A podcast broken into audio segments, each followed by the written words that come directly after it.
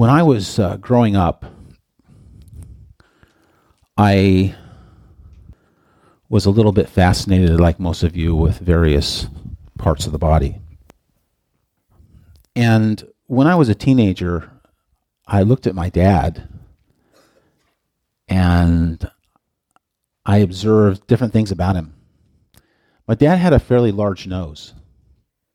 He did. He had a pretty large nose.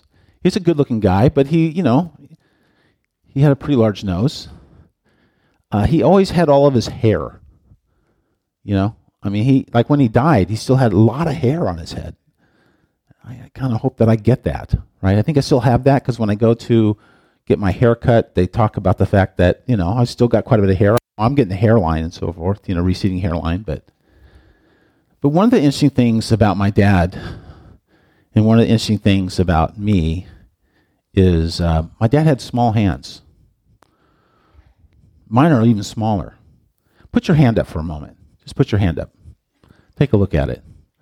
Now, just put your look at this. Just go to your look at this. Oh boy, Melissa, look at this right here. Look at that. See, Dwayne, worse my hand, Melissa. Ooh, we have about the same size hands. Small hands, right? Yeah, I got a small hand. Do you have a big hand, Steve? You have a big hand. I think you, Steve, you have a big hand. Steve's an airline mechanic. I I bet he's got calloused hands. We can tell a lot of things about someone's hand. Look at this. I haven't really looked at your hands. Look at that. Huge compared to me. And uh, he's got callus. He's, his hand's fairly rough. You can feel that. You feel my hands, guess what? They're soft. You know, I mean, it's an embarrassment, right? It's an embarrassment. All men want tough, calloused hands and all this kind of thing. It's true. I think it's true for me. When I was uh, in high school, I played water polo. And they, um, I had, yeah, well, this, this is the problem. This is the problem. I have this friend, Dave Weymouth. And Dave Weymouth would always tell me, well, he'd remind me that I had small hands. Because, you know, the ball would come and I couldn't really grasp it. Right? It was really very difficult to water. I was bad enough at basketball, trying to grasp that basketball and, and so forth. And, and I remember when I was uh, in eighth grade, I was supposed to, actually ninth grade, I was supposed to play quarterback. And I had this you know, the, the, I just wasn't that good holding the ball. Um, but my friend Dave Weymouth in water polo in high school, he always referred to me as Little Paws. That was the nickname, the Little Paws. It's like, man, you know? And, and I guess it made, if I was going to be a surgeon, that would have been great to have these little hands. But I want us to think about hands for a moment because hands tell us a lot about an individual. If your hands are callous, you probably work you know, in the trades, probably, or you've done some work there, right? If your hands are kind of like mine, they're soft, so forth. Maybe that means that you're a, a student. Maybe you've maybe you're a, maybe you're a lawyer. Maybe you're a doctor. Maybe you're a pastor. Maybe you're a teacher. Maybe you're I don't know. You have and, and here we go. You have piano hands. Of course you do. Of course you do. You just have hands. You just have hands. Okay. all right. All right. Um, it's in, always fascinating to me that God refers to his hand or his hands, right? The right hand of God. The right hand of God is that which his will comes through. I wonder what God's what you I wonder if, if I was to ask you to imagine God's hand coming down through the ceiling and coming into this place. I wonder what that hand would look like. What would it look like to you? Would it be calloused? Would it be a small hand? Probably not. It'd be a huge hand, gigantic hand coming. Yeah, really big hand. Um, it's really important for us to look for the hand of God. We had a memorial service here yesterday. And I'm telling you, I preached the gospel. I preached the good news of Jesus Christ. I wonder how many of those people heard that message. Hope a lot did. But in myself, I can say, hey, you know, where are they? I mean, I preached a message that should have brought people to church in this culture. But the church today, if you think about it, doesn't seem to have much of the hand of God on it. It doesn't seem that way. I don't know how your what your view is, but it seems as though the hand of God, in some measure, at least in our culture, in our nation, is somehow being lifted. Uh, this is actually really serious business. Um, and it's something that I, the reason I, I decided to talk about this this morning is because I think God's calling his people to pray about this. I can preach a message, and people will listen to it, and the next thing you know, they walk out the door and they never return. Um, we are such a distracted culture, and we have learned to love our cell phones, learn to love our Facebook. I'm not against some of these things. Don't get me wrong. I have a cell phone. I have Facebook account. I don't use it very much. But we've learned to love so many things that I really believe that the hand of God is being removed, that He is removing His hand from our nation. It's been going on for a long time. I remember seeing, I'm, I'm sharing some personal stuff with you. I remember when I was in college, my closest friend in college was my cousin. His name was Bob. I loved Bob.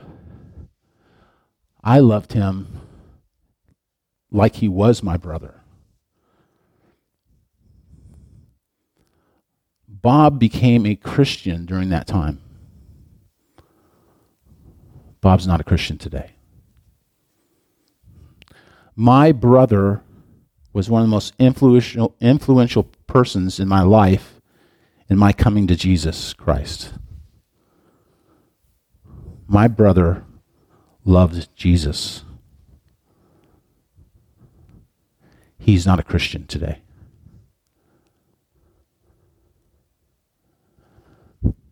What's happening? I'm going to tell you right now that for 11 years, next month will be 11 years I've been here. For 11 years, I've been preaching the gospel in this place. I'm sure the preachers before me were fantastic. They were great. All I can give you is my own testimony.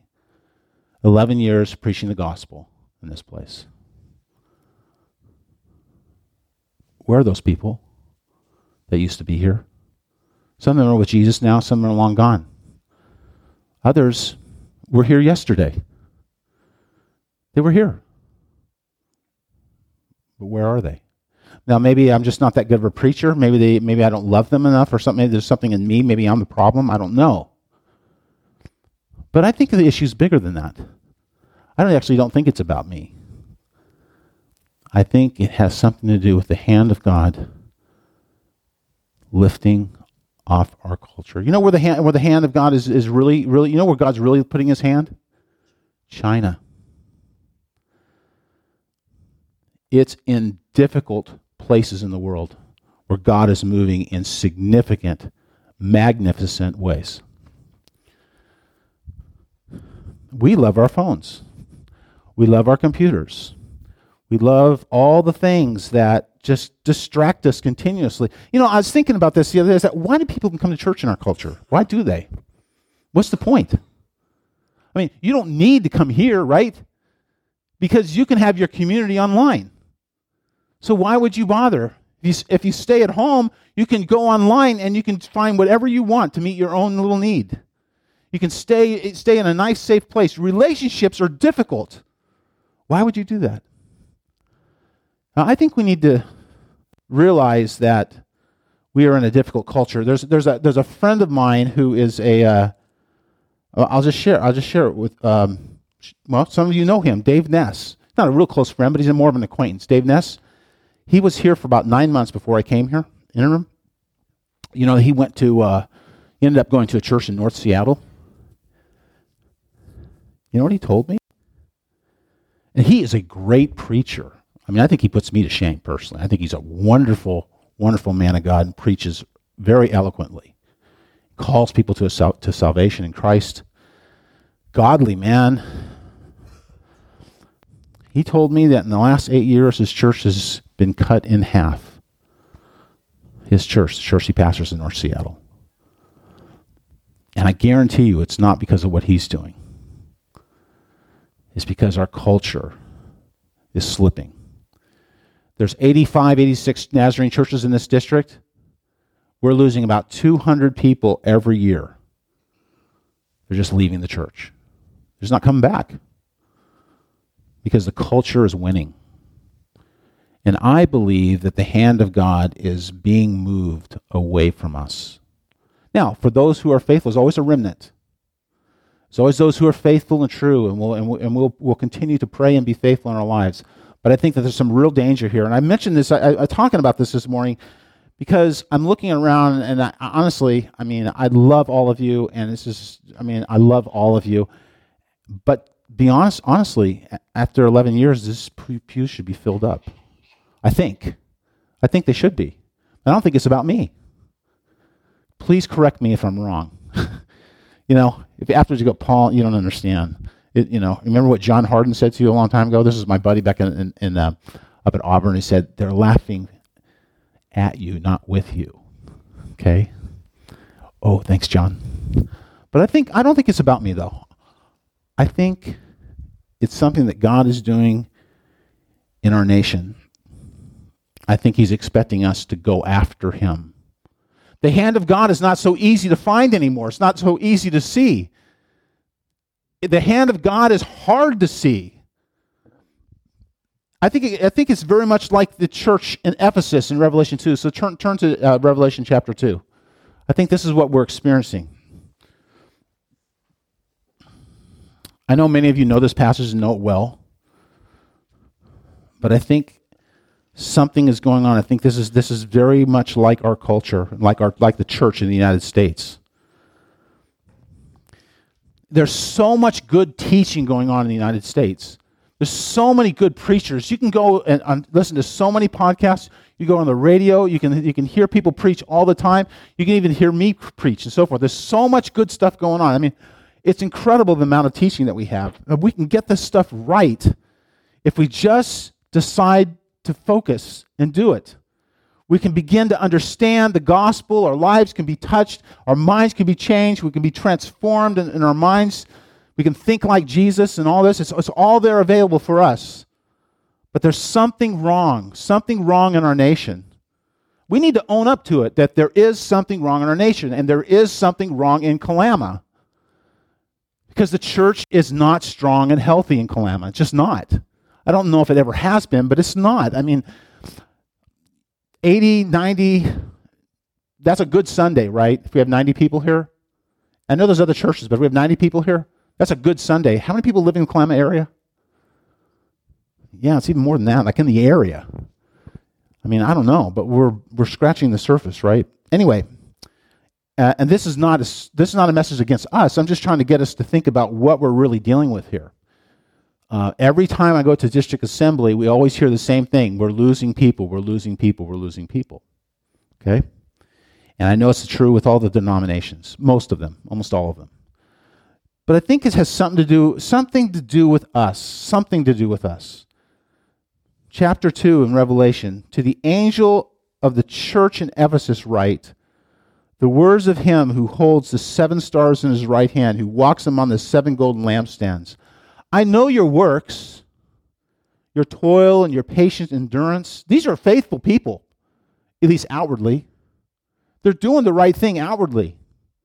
I know your works, your toil, your patient endurance, and how you cannot bear with those who are evil. So they're doing the right thing. Bad people come into the church, and they have a way of dealing with them.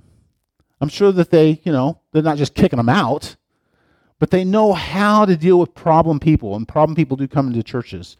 And then Ephesus, the problem people. And by the way, Ephesus is a church that Paul, spent like three years there. He put Timothy in that in that spot. I mean, this is a this is a very significant church in the uh, in the in the first century. He says, "I know your works, your toil, and your patient endurance." Jesus is watching. You see, and how you cannot bear with those who are evil, but have tested those who call themselves apostles and are not, because there are people who come along and say, Look, I've got this word from God. I, am going to help you out. I'm going to help your ministry. I'm going to make, your ministry a little more effective. I'm going to be, you know, I'm, you just just put me in charge of this or that or the other thing, and you're going to see that wherever you, you put me, I'm, things are going to happen. Because God's given me the gift of apostleship to, to gather people around. By the way, what's what apostleship is, right? It's being it's one being who's sent out. The word apostle means to be sent. so I'm going to give you the gift of, you know, I have the gift of apostleship. God's sending me here to establish a ministry and to teach and to help your people. The church knew how to deal with those people because oftentimes they were not apostles. Because look what it says here I've tested those who call themselves apostles and are not, and found them to be false. You know how to do that. You understand when someone comes in and is teaching the wrong thing or doing the wrong thing, claiming to be from Jesus Christ, but in reality, it's not from Jesus Christ. You understand that? I know, verse 3, I know you are enduring patiently and bearing up for my name's sake, and you have not grown weary. So, in other words, this church is teaching the right thing. Because you know what the right thing is, the most important thing in preaching the gospel? It's telling people who Jesus is. That's where it all starts. Who is Jesus Christ? Is he God? Or is he less than God. He's God. He's God in human flesh. He came as a human being. He took on human flesh. That's what we call the incarnation. Took on human flesh. But in reality, he is God in the flesh.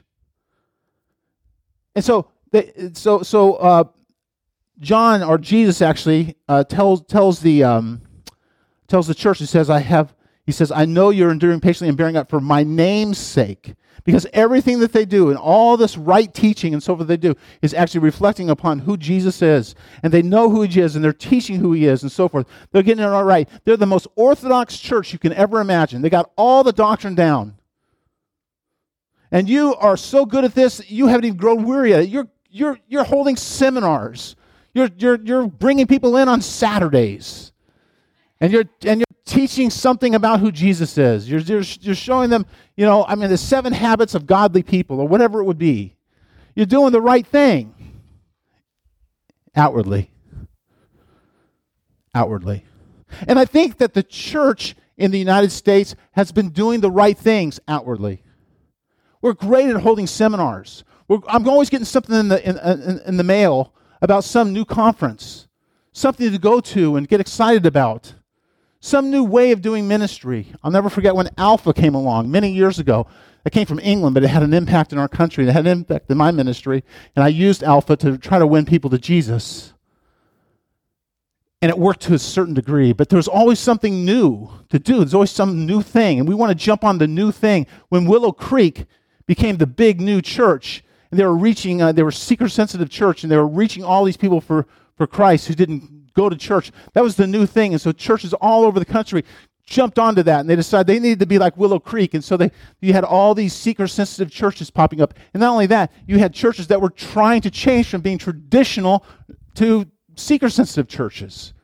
That was the new thing because you get the right program, you get the new thing. You just jump on. It's a program, but it's the new thing that God is doing because they're looking for God's hand in the world. And I think that those decisions and that desire to see God's hand is a good thing. It's a good thing to look for God's hand. It's not a bad thing to, to say, oh, God's been doing something over there. Maybe if I apply that program over here, it'll work. I don't think that's a bad thing necessarily. I'm not trying to say that's bad. But it's not enough. It's not foundational. It's not even going to it, it's not even going to do the main thing. It's not the main thing. Because I think you know what the main thing is. And I think that no matter what happens in this church over the next hundred years, is if the church dwindles, if the church grows, the main thing is what matters. And what is that main thing? The main thing. Look at here, verse 4. Jesus says, But I have this against you. You're the most orthodox, teaching oriented church that there is in this land. But I have this against you. There's something you're not doing right. There's something that's causing me to remove my hand from your ministry. There's something that's causing me to move, remove my hand from the church in the United States of America. There's something that's causing me to move my hand from the Western culture. And it's this right here I have this against you that you have abandoned the love that you had at first. You just left it behind. You got so involved in your ministry, so involved in doing your thing, so involved in the, your, your little little worship seminar and, and teaching seminar and, and, and, and whatever. Maybe even a prayer ministry. Even prayer ministry can be that way. You, I'm not saying it's, it's a bad thing. It's a good thing. And all these things are good things. But you lost your first love. You lost that. And I don't care if the place is filled up with a billion people. If you don't love me, you're wasting your breath, you're wasting your time, you're wasting your actions. It's not what I want. You've abandoned your first love. Why would you do that? You know what's going to happen if you just continue in this cycle? I'm going to have to remove my hand from you. I'm not saying, I'm not saying that the people in this church have been that way. I'm not saying that. But I am saying that the church in the United States have been so distracted and are so in love with all of our gadgets and all of our things and all of our shows on TV and all the other things. And, and we, we love our own little agendas and our own little time that we have for ourselves. And we love all those things. We love our Facebook. We love all social media. We love all, all these things that we don't, we, we've lost Jesus. We lost our love for Jesus. And because we've lost our love for Jesus, God has said, maybe I can find someone somewhere else who will love me. Maybe those people in Rwanda who've been through misery will love me. And so we find people in Rwanda who are loving him. Maybe there's people in China who will love me. I'll put my hand upon them and they begin to love me.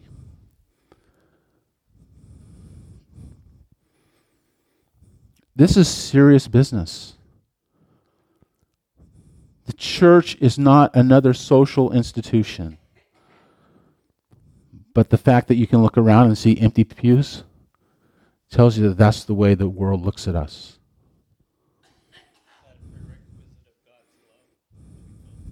No. No, it's an indication that God is removing his hand. This is common, not just this church, but throughout the United States. And certainly, like in the district of the Nazarene churches, we're losing people every year. I don't know why that's happening, but I think it has something to do with abandoning our love for him. I do. And I certainly can speak for that or to that, and I would claim that for the United States in general, not in one particular church. This is not a message to try to make you feel guilty at all. I don't know the answer. I don't know what it is. I know that there are a lot of pastors who have decided to leave ministry because churches are empty. I'm not one of those. But my heart is breaking. Okay. The reason why I was at the pew, this uh, the altar rail this this morning, was because my heart's breaking for the church. My brother doesn't know Jesus. My cousin doesn't know Jesus. The people who have been the most dear to me in my life, many of them, many of them, have walked away from Jesus. And I only have one answer. We need to love God and pray. That's it. I really appreciate the question because I don't mean to be bringing on any kind of false idea that somehow if we do things right, like in some way, you know, that somehow there's any guarantee. There's no guarantee that a church will grow. God never promises that a church will grow. He does promise fruit. There's a difference. You have a question too, don't you? Hmm. That's the question, isn't it? Yeah, Judy. Yes.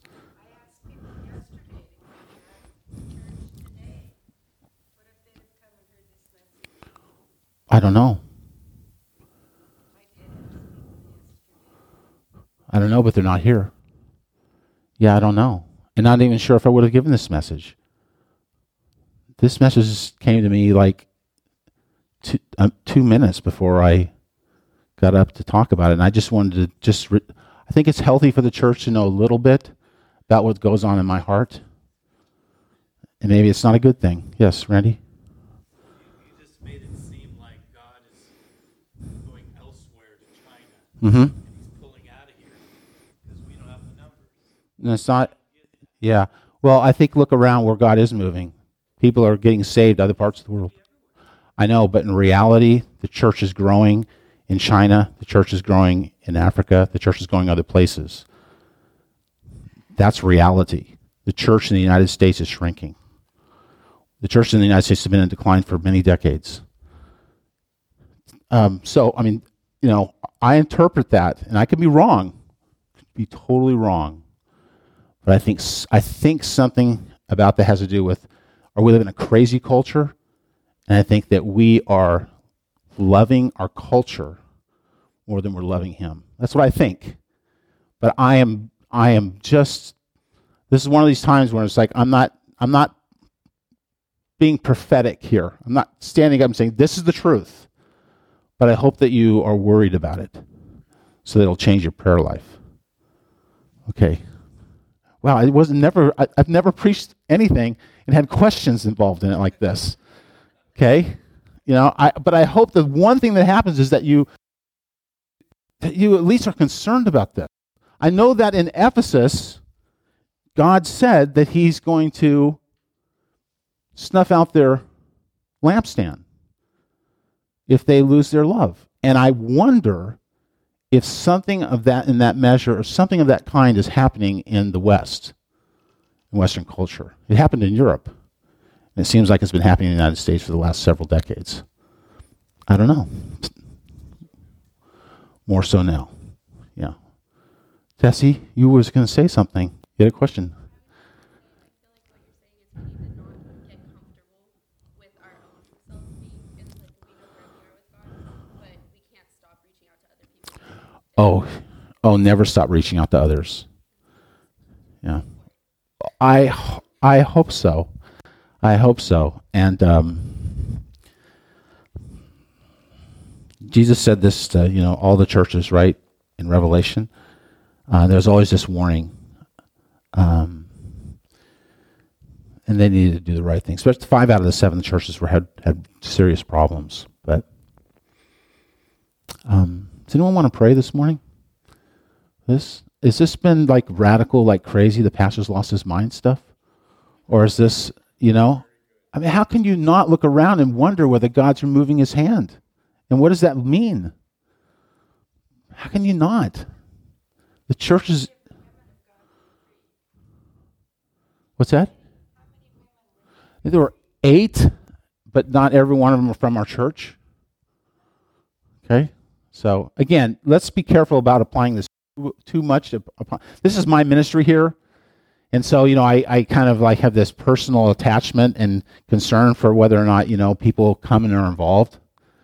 You know, but let's be careful. Let's not make too grand theological like uh, statements. And I know I'm edging on that or getting close to that. And I, I, I apologize if that's the case because I, I just kind of, you know, there's a part of me that, look, there's a part of me that says, look, the church should be like, we should be, you know, we should have two services now, you know, but that's, it's not because of my skill or talent. It just has to do with the fact that we pray that these things would happen. We pray and ask that God would bless our church. That's all. And it just seems as though in our culture that that's not happening. That's just not happening. So uh, be faithful, though. Be faithful. Love Him. That's really the answer. And what does it love look like? Love looks like um, it love looks like this. I'll tell you what love looks like. Love looks like going to a guy like my buddy here, letting him know that I love him. I love Right. That's what love looks like. Because we see Jesus in the face of others. Right? That's who we are. We're Jesus to, to one another. That's I think that's what love looks like. And of course our personal time with him. Getting on our knees, having our devotional times and so forth. So so fall in love with Jesus again. You know, we can't change whether people come here or not. We can't change whether whether the church gets its act together in this country. We can't change any of these things. But we can pray. We can ask the Lord to reach out to those who are around us. Um, and uh, if you have any answers or any word, a word from the Lord, please come tell me. Because I do want to be faithful and I don't want to disturb the church. I want the church, I want to encourage the church. And I really hope this is not a message of discouraging you. I really hope. Let's pray. Can we do that? Father, we. Uh, We love it when your hand is upon us. May it never be that I would say things that would um, cause some sort of blame or some sort of false guilt or or belittle in any way the church that we have right here in this place. May it never be that way. You love us and you love this you love this church. But Lord, I know that when you walk this earth, you were always disturbed when people heard the word but did not respond the way that they were supposed to respond. And Lord, I think I see that all the time. I think I see it. I'm not sure what all that means. I know that for me, I'm called to be faithful in the ministry that you've given me. And we're called to be faithful in the ministry that you've given us. So would you please show us your hand? Fill this place. Maybe it's not with people. Maybe there's even fewer people next week. It, it, it, that's okay. But we want to know that you're here. And we want to know that you're moving.